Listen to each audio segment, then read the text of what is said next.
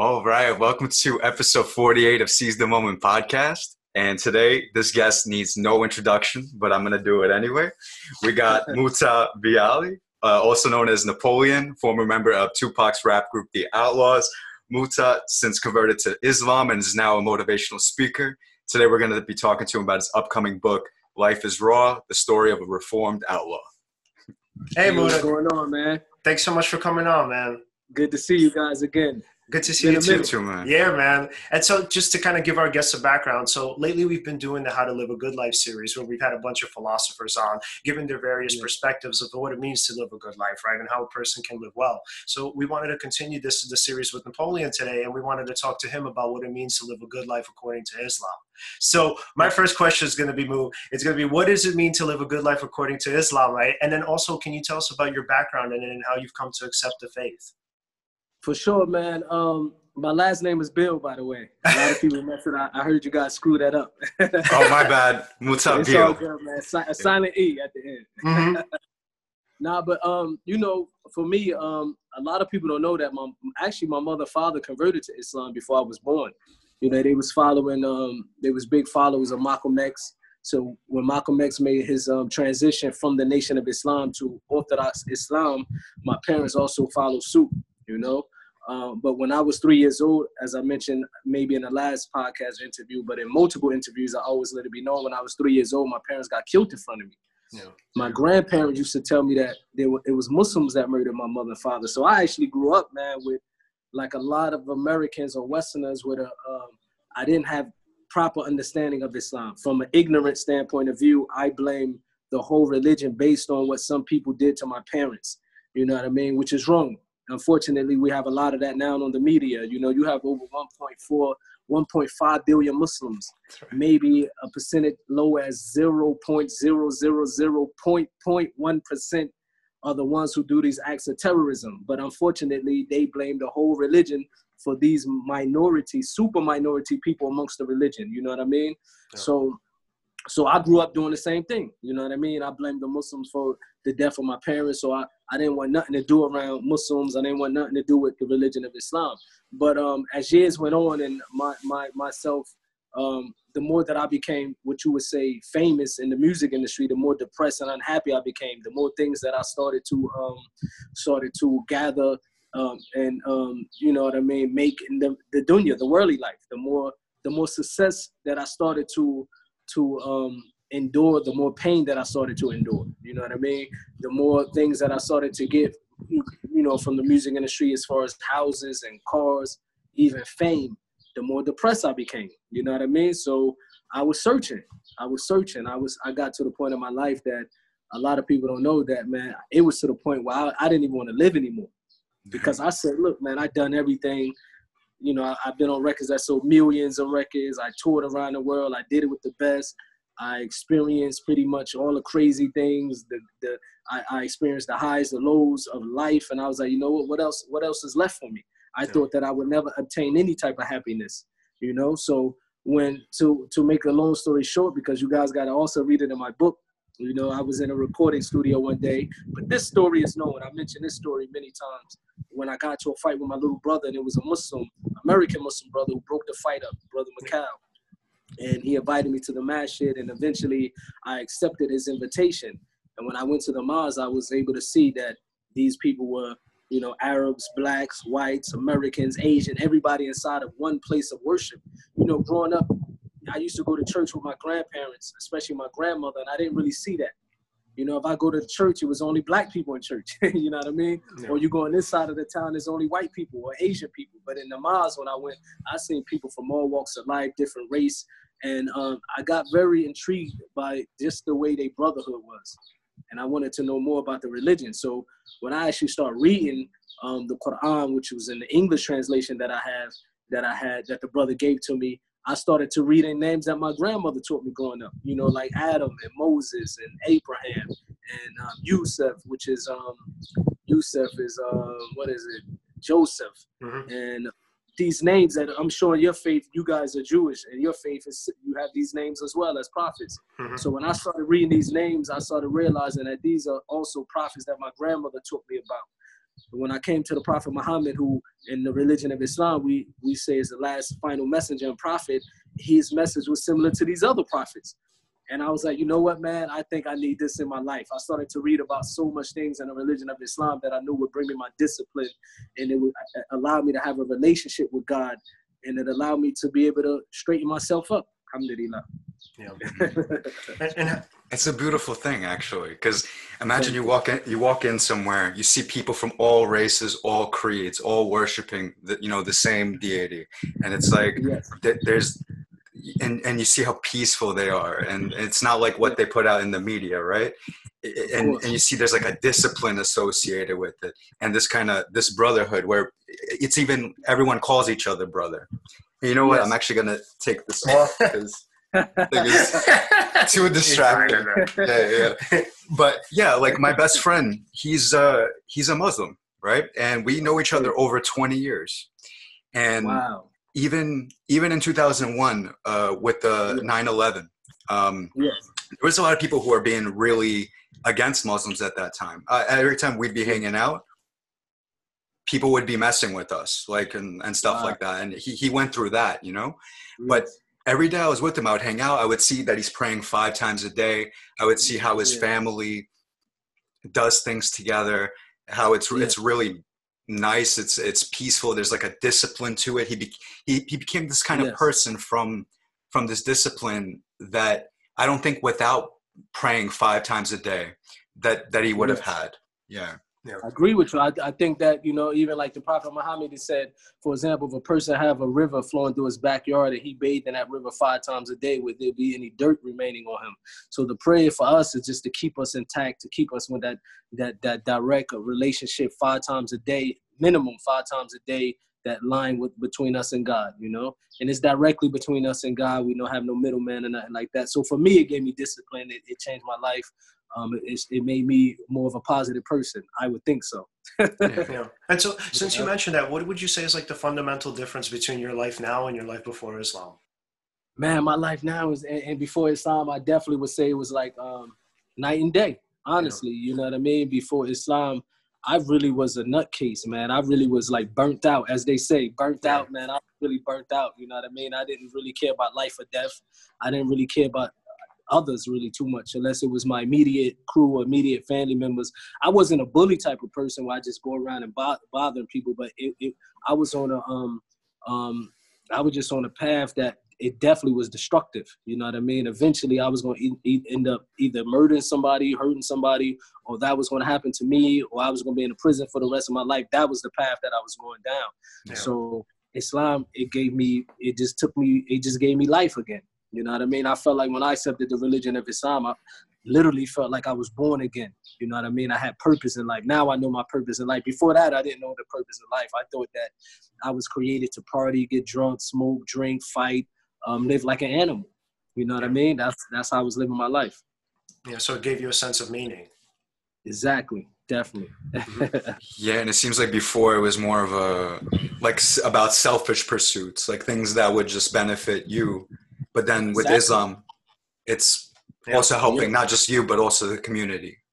Exactly, man. So it's a, it's a, and not just the community. The community, yes, like Muslim and non-Muslim community. You know what I mean? That's a lot of things that most people don't know about the religion of Islam. So you got these people that they like they will read a passage that I can that we can do with any religious books. You know what I mean? We can read a passage and then try to define the whole religion off of that. That's what they do unjustly with Islam. But Islam, for example, there's a verse in the Quran where Allah says, "Whoever saved the life of one person." And, and ac- actually, Allah said that He sent this verse to Bani Israel, which means the children of Israel. He said that we had legislated to the children of Israel that whoever takes a life unjustly is as if they took the whole of mankind, and whoever saves a life Oh wow. is as if they saved the life of the whole of mankind. So this is something that Islam teaches us to this day. It doesn't, but unfortunately, the people would take one verse of the Quran where it say fight a verse about jihad or about fighting, which is also in Quran. You know what I mean? We can't take that from it. But when you look at these verses, for example, they take it out of context. They don't show the verse before that or the verse after that, where the first verse of fighting that was revealed in Islam was, was when the Prophet Muhammad, after the Prophet Muhammad got chased out of Mecca by his own family, by his own tribe. They chased him out of Mecca. I think maybe three to four years later, or even later than that. I forgot how many times, um, how many years the exact time exactly, but years after that, God revealed the verse that now you may fight back. You may fight these people who chase you out your home. You know what I mean? And you fight them wherever you see them. And then the verse after that, it says, unless they refrain from fighting you, then you also stop. God doesn't like those who are the aggressive. But the people don't show that verse. You know what I mean? They just show the verse where they say fight them and slay them wherever you see them.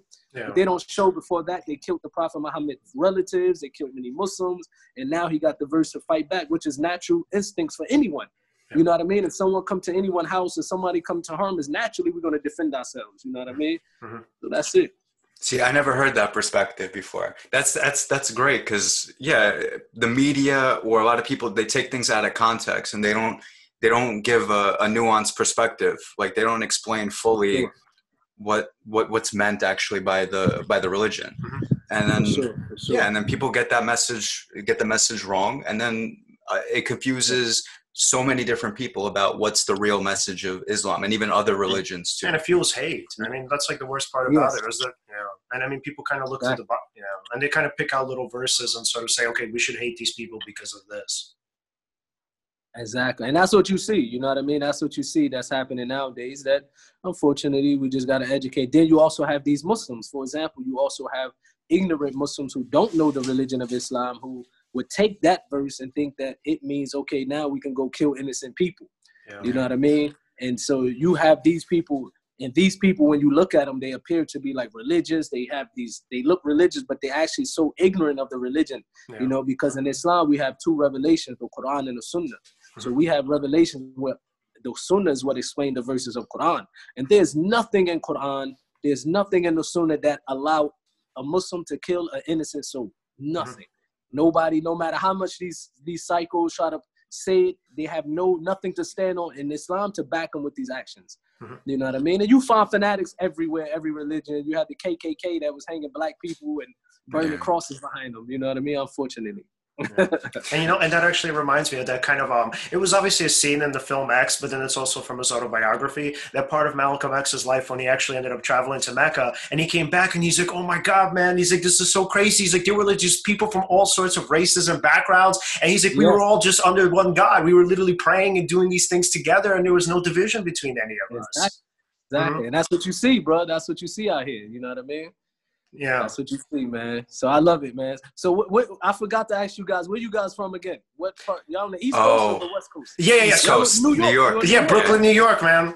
Brooklyn. Wow. Yeah, man. where where Solomon's from? So yeah. I got it. Yeah, y'all got to be. Yeah, Suleiman. Yeah, yeah, Suleiman is from. In English is Solomon. Adam ah. Suleiman. He's from Brooklyn, man. Yeah. Yeah. He, yeah. You guys gonna interview him? He told me. Yeah, yeah, yeah, yeah. So we got him on May third, man. So that's gonna be pretty dope, and it's cool that we have the same backgrounds. Definitely, definitely. Brooklyn in the house. Huh? Yeah. be safe out there, man. It's a, it's a, the, the virus is spreading in New York, man. I just hope that people take this serious. You yeah. know what I mean? And really, really start being safe because it, it's no joke, man. Yeah. No, yeah, we're getting hit the the worst here. Actually, I think uh, they said New York has the most cases out of any even any country in the world. I heard, yes, I heard. Yeah. You guys be safe out there, man. Be safe. Thank Put you so much, man.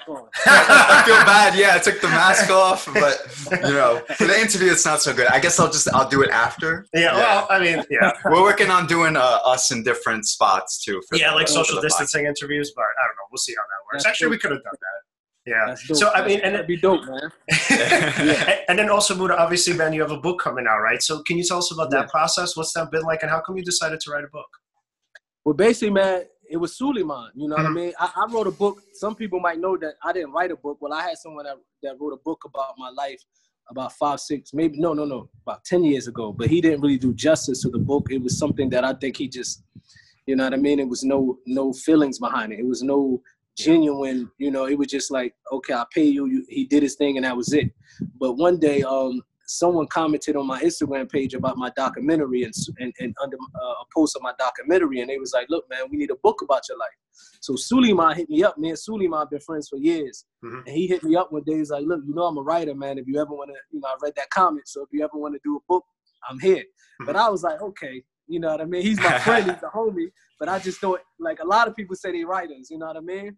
Yeah. And then he started, I think he gave me some, he actually wrote a few um, a, a, few um, things for Oxford University. And they Mhm. don't really they accepting they, they don't really accept that many uh, writers. Anything Mhm. you know what I mean? So I think it's about a ten percent um, accepting rate or something like that, or maybe lower. So Mhm. he got it accepted three times for Oxford University, maybe more. I, Yeah. I don't know the exact number. So when he started showing me some of his work, I was like, wow, this dude from Brooklyn, he from the hood, Mhm. but on the academic level, he's on a. I, I didn't see, I haven't seen anything like that, especially from amongst my peers. You know what I mean? Yeah. So I was like, you know what, let's do it.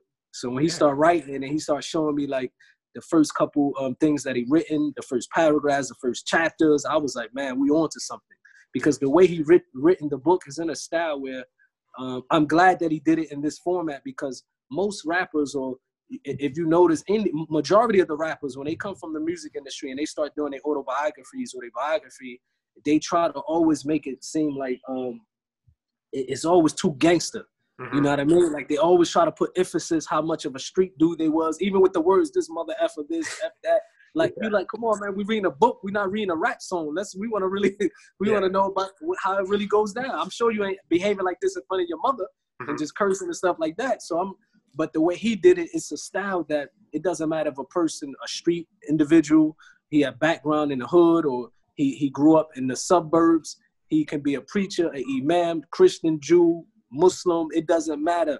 Mhm. Everyone would be able to relate relate to the way he written the book. You know what I mean? It's a style that even uh, even professors at universities would be able to teach from this book. That's how he did a great job. So it exceeded my expectations. And when I started reading it, I had to read it from a standpoint of view where I pulled myself away from me reading about my own life. I had to I had to read it as if you know what I mean. This is a story of, of an individual I don't even know. That's how I went into the book. You know what I mean? And I I was blown away. I think I, I'm I'm happy that he he came through. You know what I mean? And how come he thought it was so important to tell that story, your story?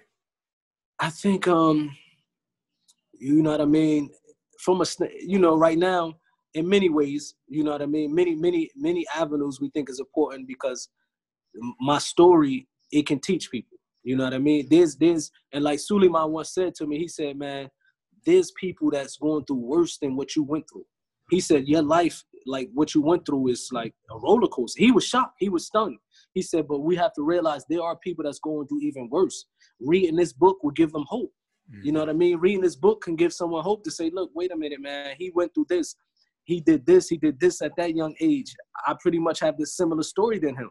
And, and for those who don't have a similar story, then mine's most people can relate to entertainment. You know what I mean? Majority of people would know the life of an entertainer or or Tupac. So it touch on every avenue. You know, for me being 13, 14 years old selling drugs, Yeah. you know what I mean? There's people that can relate to that who might not, even if they cannot relate to it from a compassionate standpoint of view, they're going to be able to feel it and accept it. And they will be able to make themselves, for example, if there's a person who has children or themselves that wasn't on the block selling drugs at 13, 14 years old, maybe reading this story will make them look at their parents and be more grateful that they had these parents in their life, that they had the life that they had, that it wasn't too hard.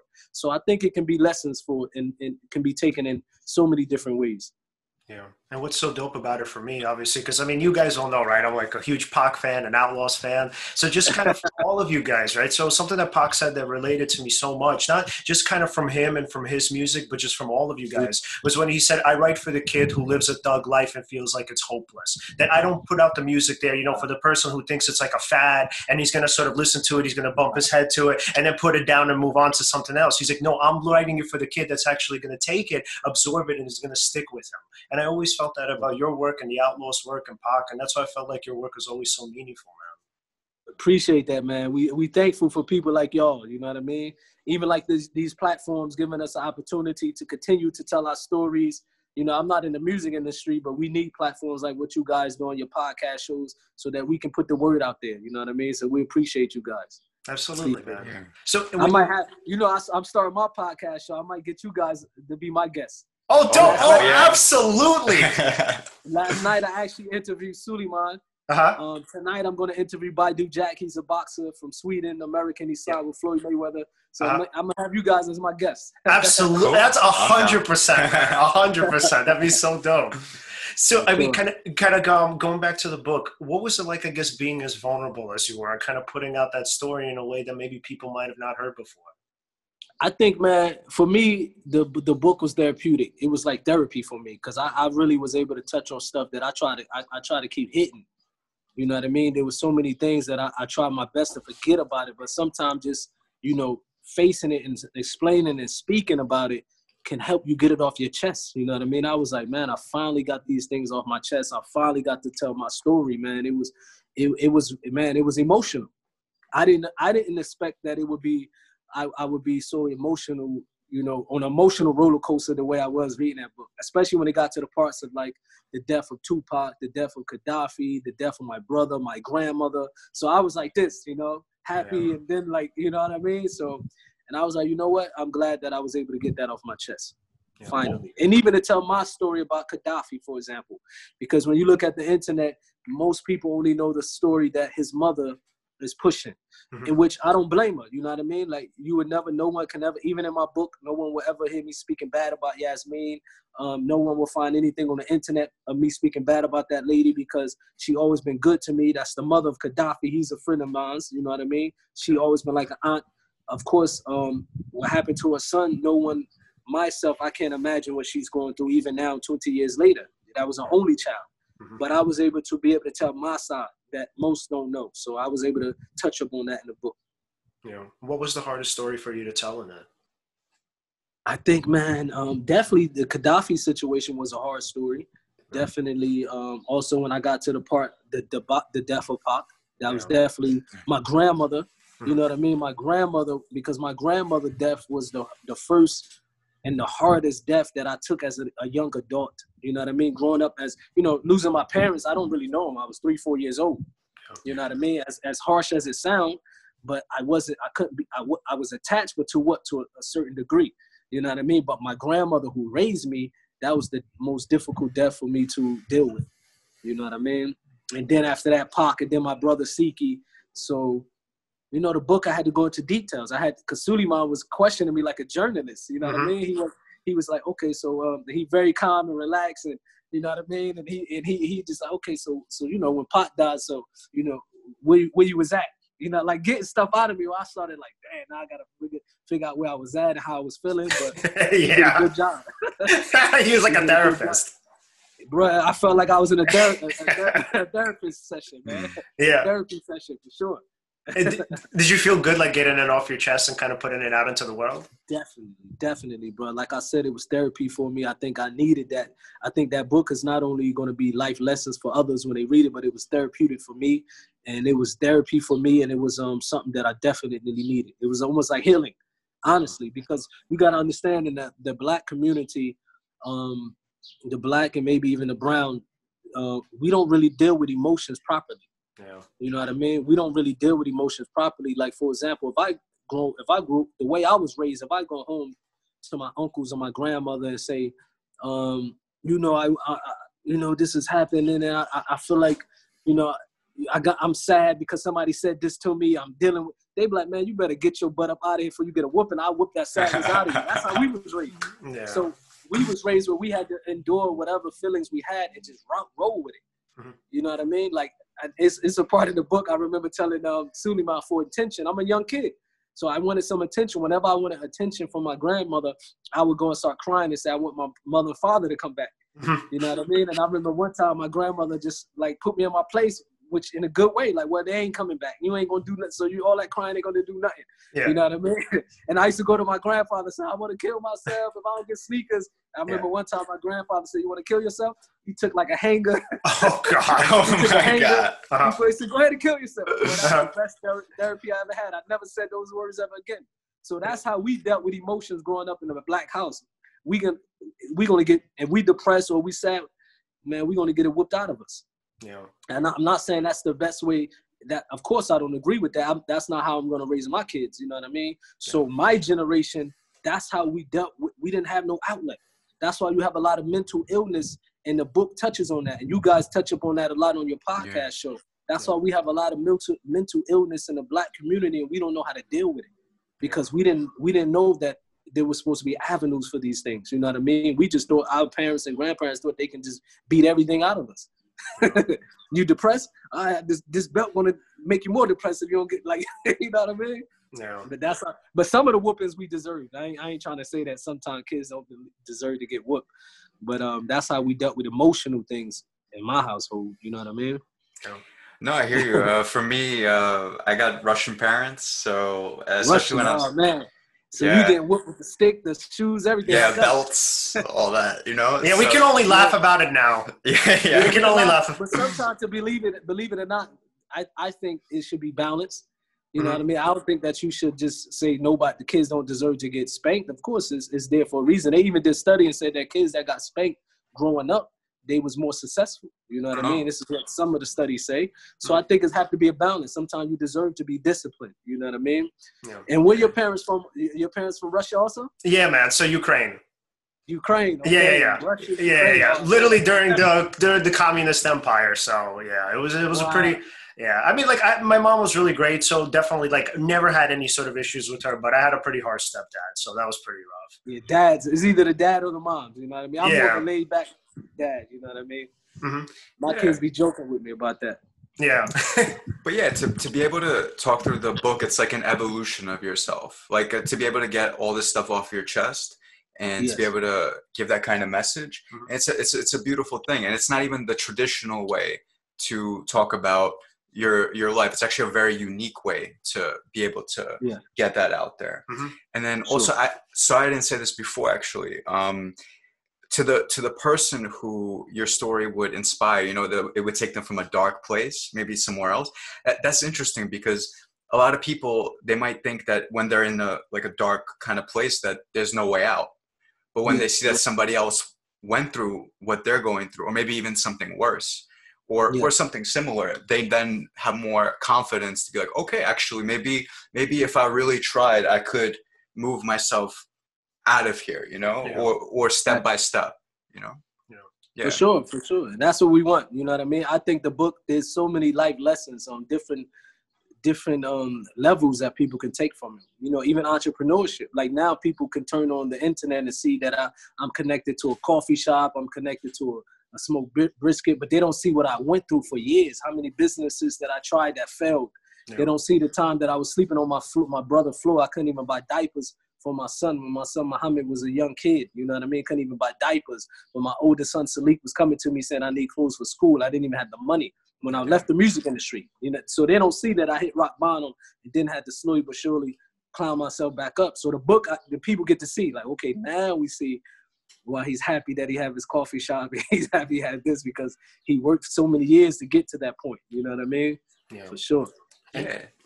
And oh no, go ahead, go ahead. I was gonna say so. Uh, so you know, the foundation a lot of times of mental illness is a sense of shame, and I mean, I could say kind of from my own background. Like I was always, especially when I was a kid, I was really ashamed of myself for being poor and kind of like. I mean, we didn't live, even though like I lived in the projects, they weren't that bad. So let me, I'm not gonna say like in Brooklyn? Yeah, yeah. So, but it wasn't. It wasn't that bad. No, not Yeah. my, not my side of it. Not my side of it. So, not the worst thing in the world. But like for me, it gave me kind of a deep sense of shame because, like, you know, kind of you saw everybody else, and you're like, damn, man, like, you know, my family doesn't have any of these things or most of these things. And so, kind of touching on your book, man, I just kind of wondered, do you think, like, for you and bringing about your experiences, right, and maybe even kind of showing to some of the things that you were ashamed of and some of the things that made you feel bad about yourself, do you feel like now it will make it kind of easier for others, especially your readers, to kind of take that and think to themselves, like, damn, man, if he could have went through that, right? If Moo could have had those experiences and this, uh, experiences, and if he could have overcome them, and if he could see himself differently, maybe I don't have to feel so ashamed of myself. For sure. We want and that's why the book I was we were so honest. Yeah. You know what I mean? We were so honest where it wasn't no shame for me to say, man, yeah, I was sleeping on the floor. You know, I used to have to pick up the pillows and look for change and coins under the couch at my brother's house just to buy diapers for my son. You know what I mean? And this is after I left the music industry. You know what I mean? So I, I want people not to be ashamed of that. You know what I mean? Don't be ashamed. You know, that's life. You have ups and downs. You know what I mean? Everybody's not born with a silver spoon in their mouth. You know, majority of the, that's why I respect a person who who's a self-made entrepreneur, not an entrepreneur who their daddy left them a million dollars or they started off with that. No, I like to see people that that made it from the bottom up, like a Jay Z, for example. Yeah. I respect his business tactics. You know what I mean? Because he came from Brooklyn, Marcy Projects. I'm sure you guys know what Marcy Projects is about. I used to work. I used to work a couple blocks away. Yeah.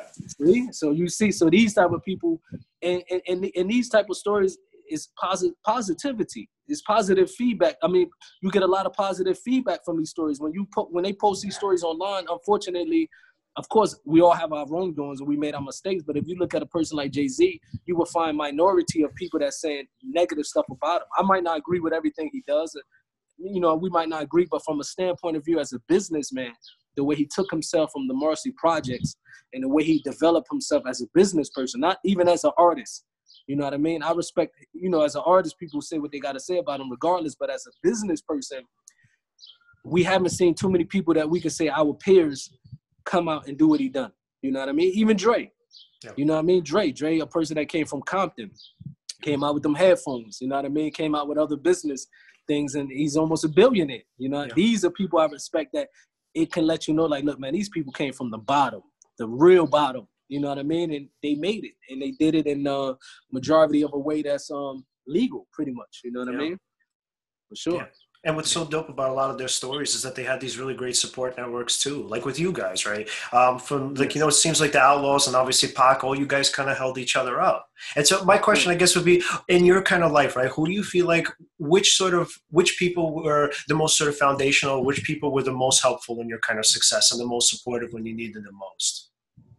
When I needed the most, man, I definitely would say, um, you know what I mean. I'm thankful to have a grandmother that raised me the way she did yeah. You know, Pac, um, hands down. You know what I mean? He didn't. He didn't even have to. You know what I mean? When Pac first put me on the team, it was before he even heard my demo.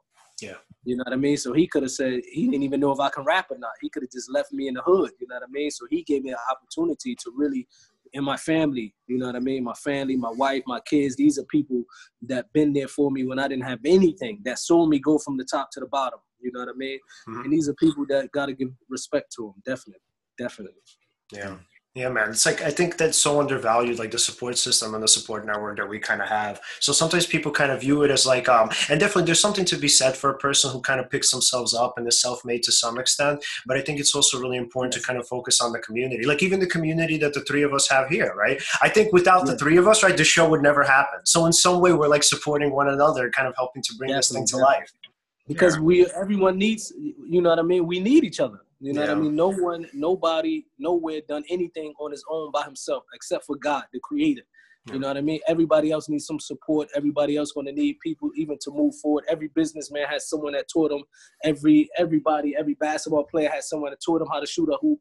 Yep. And that, that's how it works. Your podcast show you you have to interview people. Those people you interview might have something that they're trying to sell or a message they're trying to get across. So nowadays the community becomes smaller because of social media. You know what I mean? And everybody, one way or another, need each other for something. You know what I mean? Especially yeah. what happened right now with this coronavirus thing.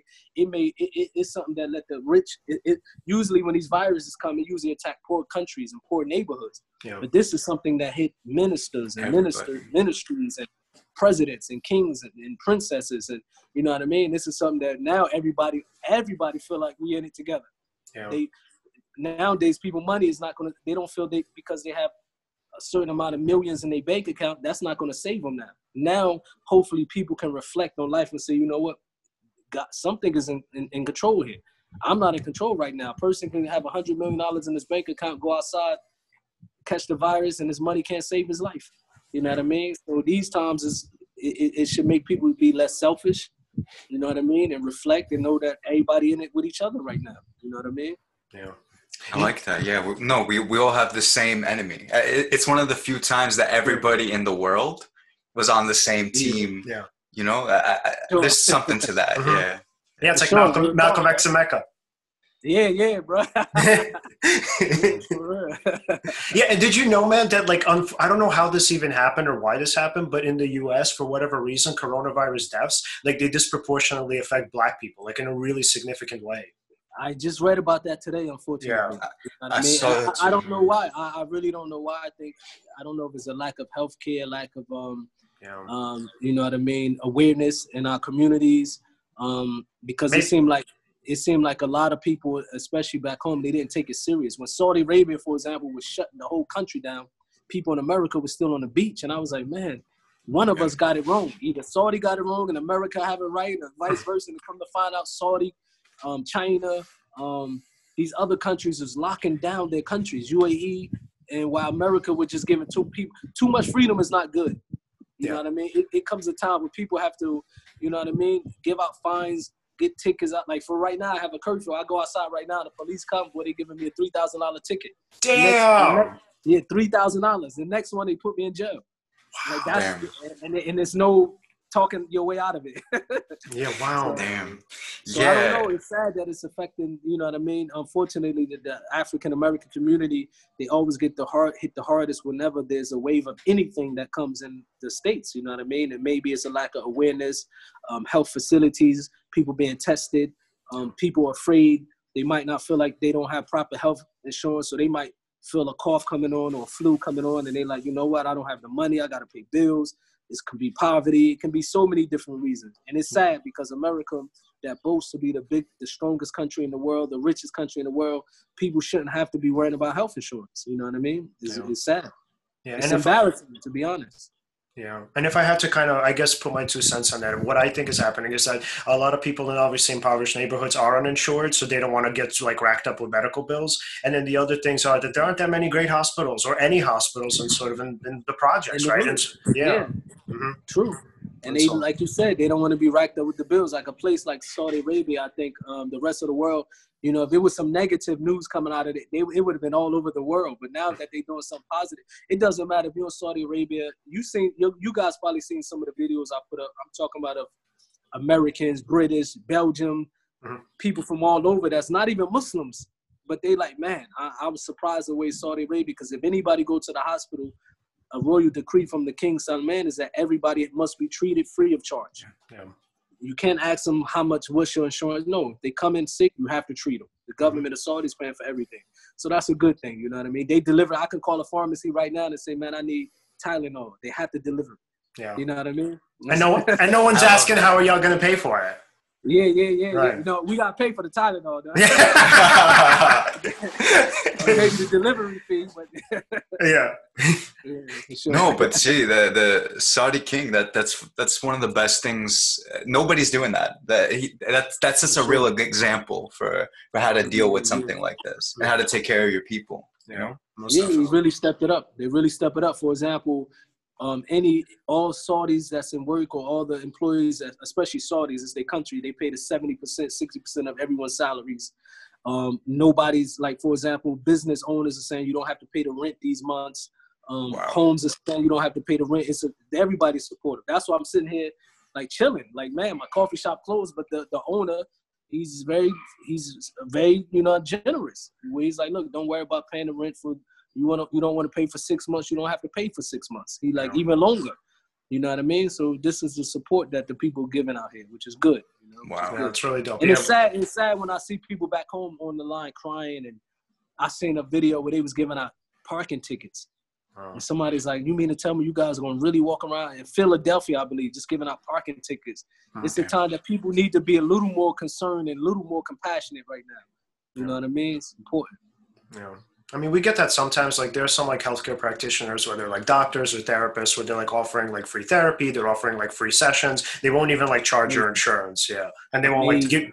Yeah, so they won't like take a copay or whatever like your deductible is. So I mean, that's really cool. But a lot of times we don't get much of that here. Yeah, there's unfortunately, man.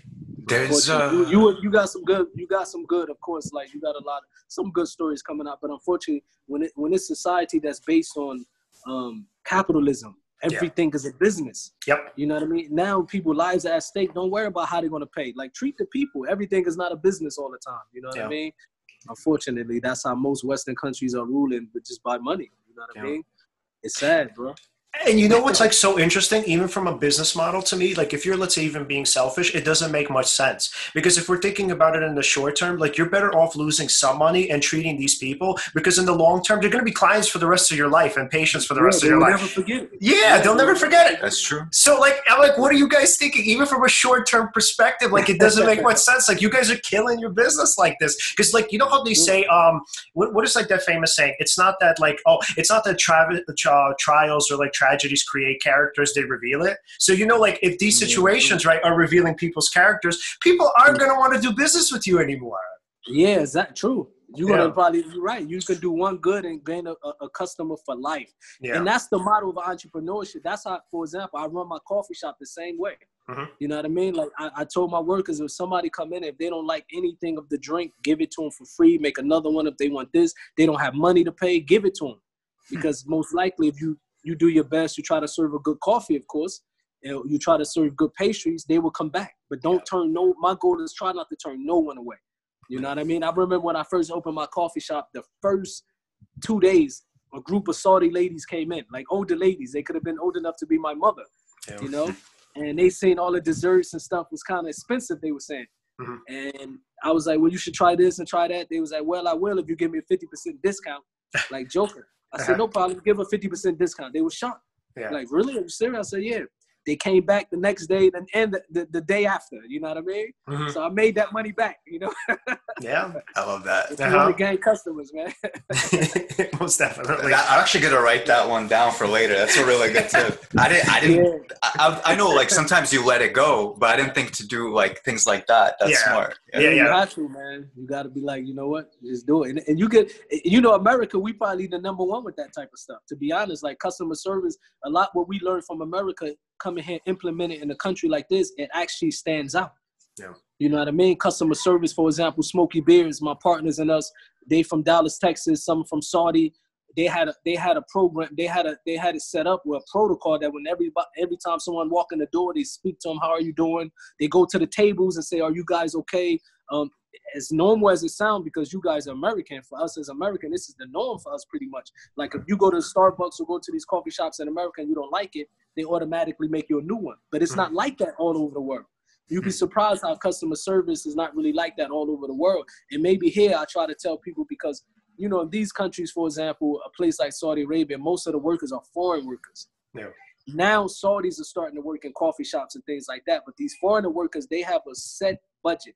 You know what I mean? They have a set budget salary. I mean, where their salary might be, for example, equivalent to let's just say a thousand dollars a month. Mhm. Most of the money they send back to their country, which is a lot of money.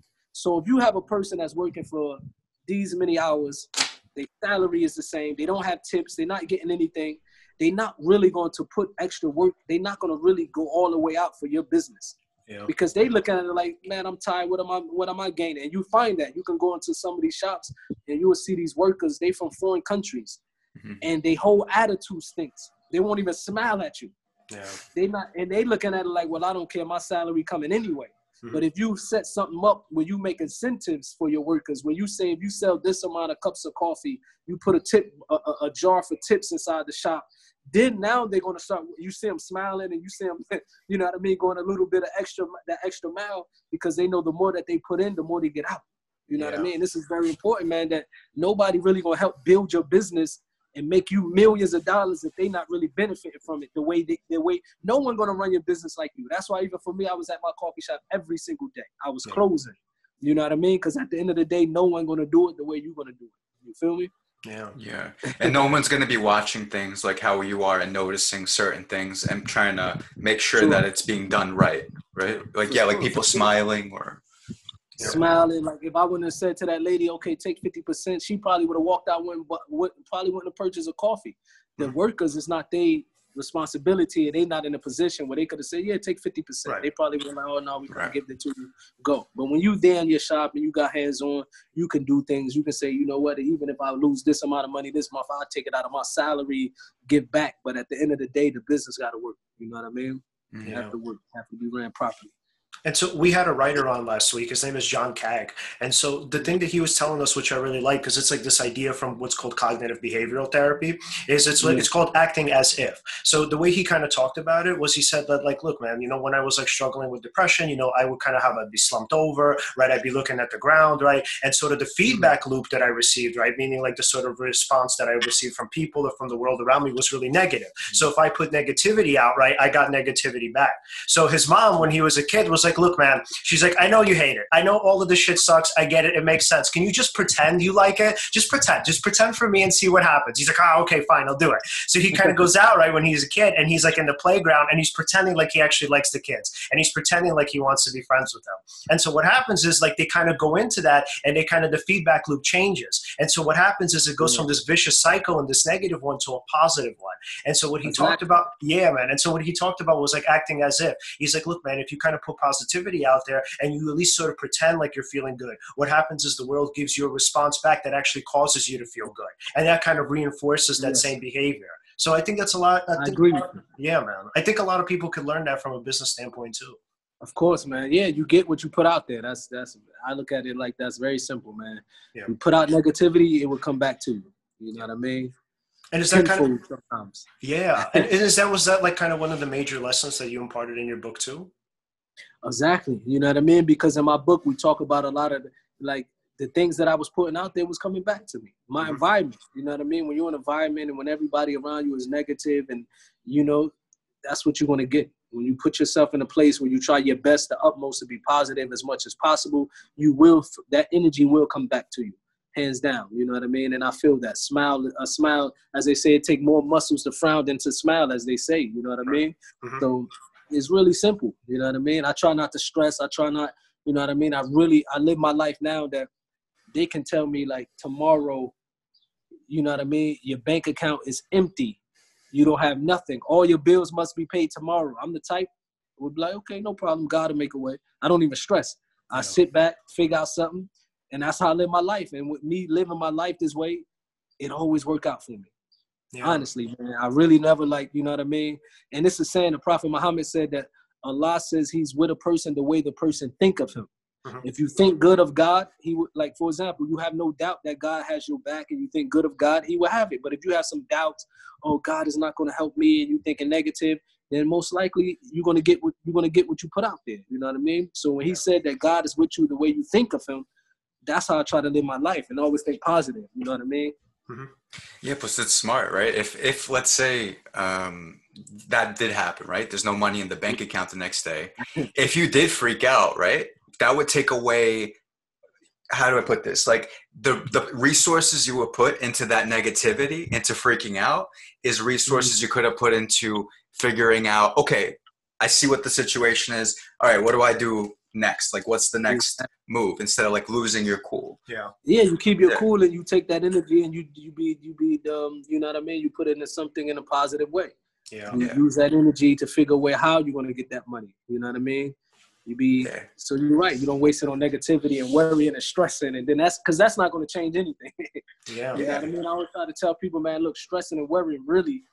It ain't gonna change nothing. You might as well keep calm and try to think think your way out of it. Don't pray your way pray until you get a solution. Yeah. We don't just pray and sit down and think that the sky gonna open up and stuff. No, you pray and then you also do action. You know what I mean? Yeah. No, of course, because the prayer will uh, cleanse you, and then sure. once you're once you're cleansed, you're then able to then whatever action you take next, it's it's coming from a place where your Yes. your vessel is uh, empty of the negativity. Let's put it that way. worrying. Yeah. Yes, yes, definitely, definitely, definitely. Yeah, and one of like the dopest things that we took away from John Cag last week, which is pretty much a message from the philosopher William James. He said, "Look, you know, a lot of times when we look at faith, we look at it as being opposed to reason, right?" And he says, "Look, you know, the thing is that faith is a lot of times needed because when you're feeling down and you're feeling depressed, right, you need to have faith and you need to have hope in yourself. You need to have hope that something is going to work out, right? Whether it's like a love interest or a business venture or that things are going to improve in your life. So in the beginning, you don't know, right? It's kind of like a 50-50 thing. Like, I mean, you maybe it'll work out, maybe it won't, but we can't predict the future. So for him, he says that look, you have to actually, through the act of free will, right? You have to actually tell yourself that no, I have faith in this, and my act of free will is to actually believe that things will work out. And from that, right, you could kind of calm yourself down and give yourself the, or instill the necessary sort of energy and motivation to go forward and to kind of take those hits, as Rocky would say, and kind of keep moving forward. Yeah, yeah, yeah. Good advice. Definitely good advice. Yeah, man. So, and Muta, what was what was like your favorite story to tell in the book? Like, what do you think was like the most important, or something that you really wanted to show to share with the world? I think, man. Let me try to think, cause we got so many short stories, brother. I hear you. Sul- like there, there were stories that I forgot. Like one Yeah. thing about me, um, when Suleiman was contacting like whack dudes, Um, um, Young Noble played a major part. He took a lot of time to explain a lot of stories. Yep. Um, Trayvon Trey Lane, um, Bone. Now he didn't speak to Bone. Steve Lobel, which is my. You guys, I'm sure you know Steve Lobel. He's our old manager. Yep. And um, he's still a good friend of mine. So when he was able to get these stories from like Steve and um, who else he spoke to, man, and I, and, and even Mikhail Kamel, you know, the guy that um the guy who who helped me come back to Islam, you know. So there was so many stories that I was like, wow, I said that, I did Yeah. that.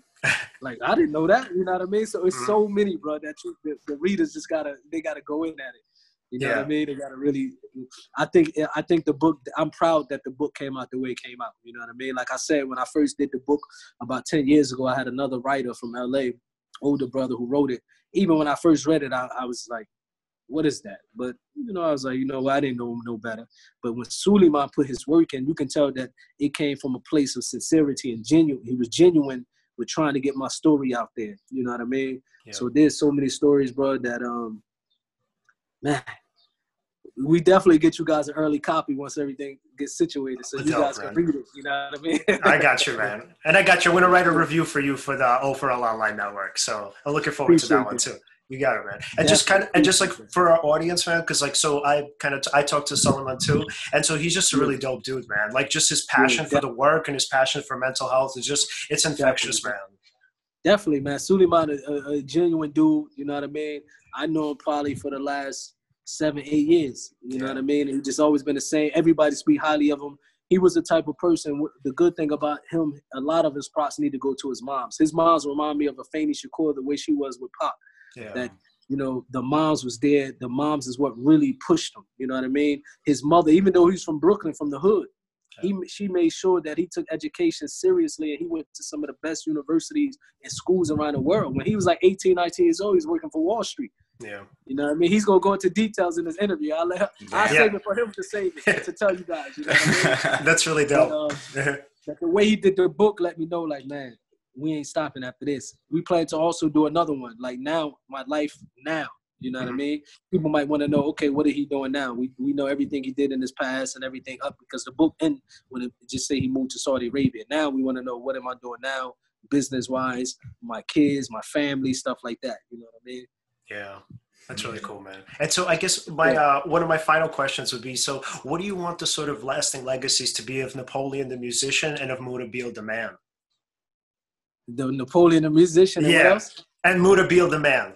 What do you want the legacies I, I, to be I would hope, you know, the the music would speak for itself. You know what I mean? That's something that I look at it like we we rock with the best Pac. You know what I mean? And he he went down in history and he dragged us right along with him. You know what I mean? So the music definitely would speak for itself.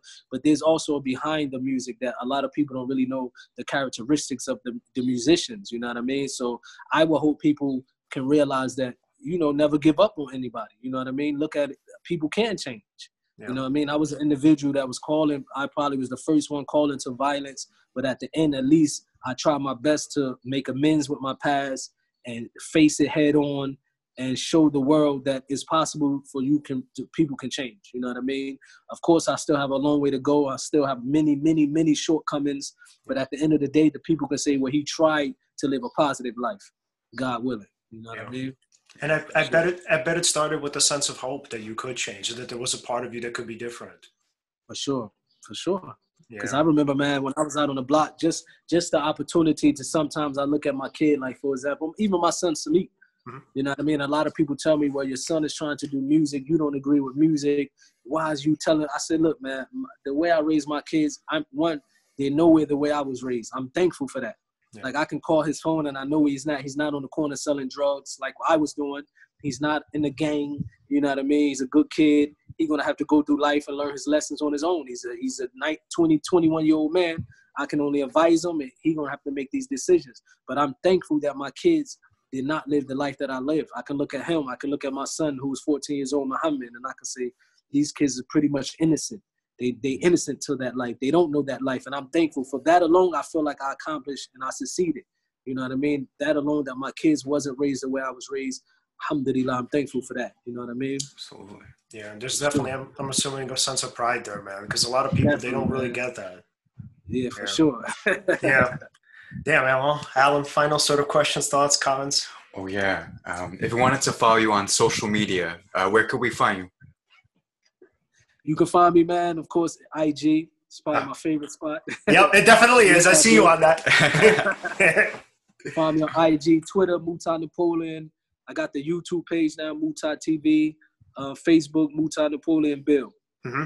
Cool. Uh, and so, when can we expect the book? Any sort of update on that? The book we're in a talk. We're in talks with someone now. Um, we hopefully to hear get get some good news soon. Okay. To see if we're gonna go with that company mm-hmm. or we're gonna self-publish. So right now, we hopefully we working all that out right now. So all soon, right. God willing.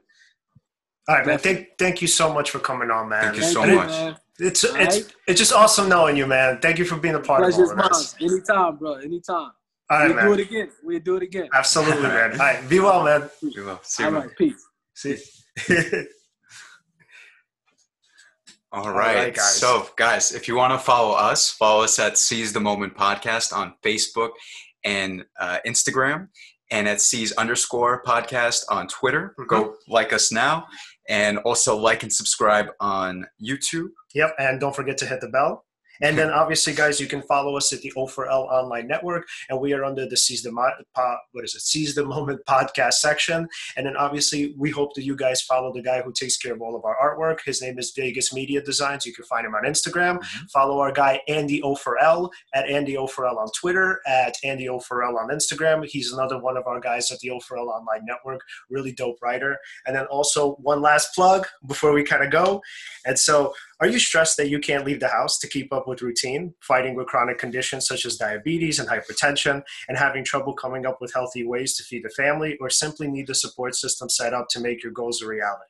Vera with Verified Nutrition offers a free 15 minute consultation on her website at verifiednutrition.com. That's V E R A F I E D N U T R I T I O N dot com. And you can read more about her individual journey, experiences, send her a message, check out her blog page and the services she offers, and make your choice to get verified. And guys, thank you very much for watching. And next week, uh, look forward to next episode. Uh, who do we have on? We have Massimo Pigliucci, who is the Stoic master and philosopher, brilliant philosopher. All right, so look forward to that. And again, thanks for watching, guys. See ya.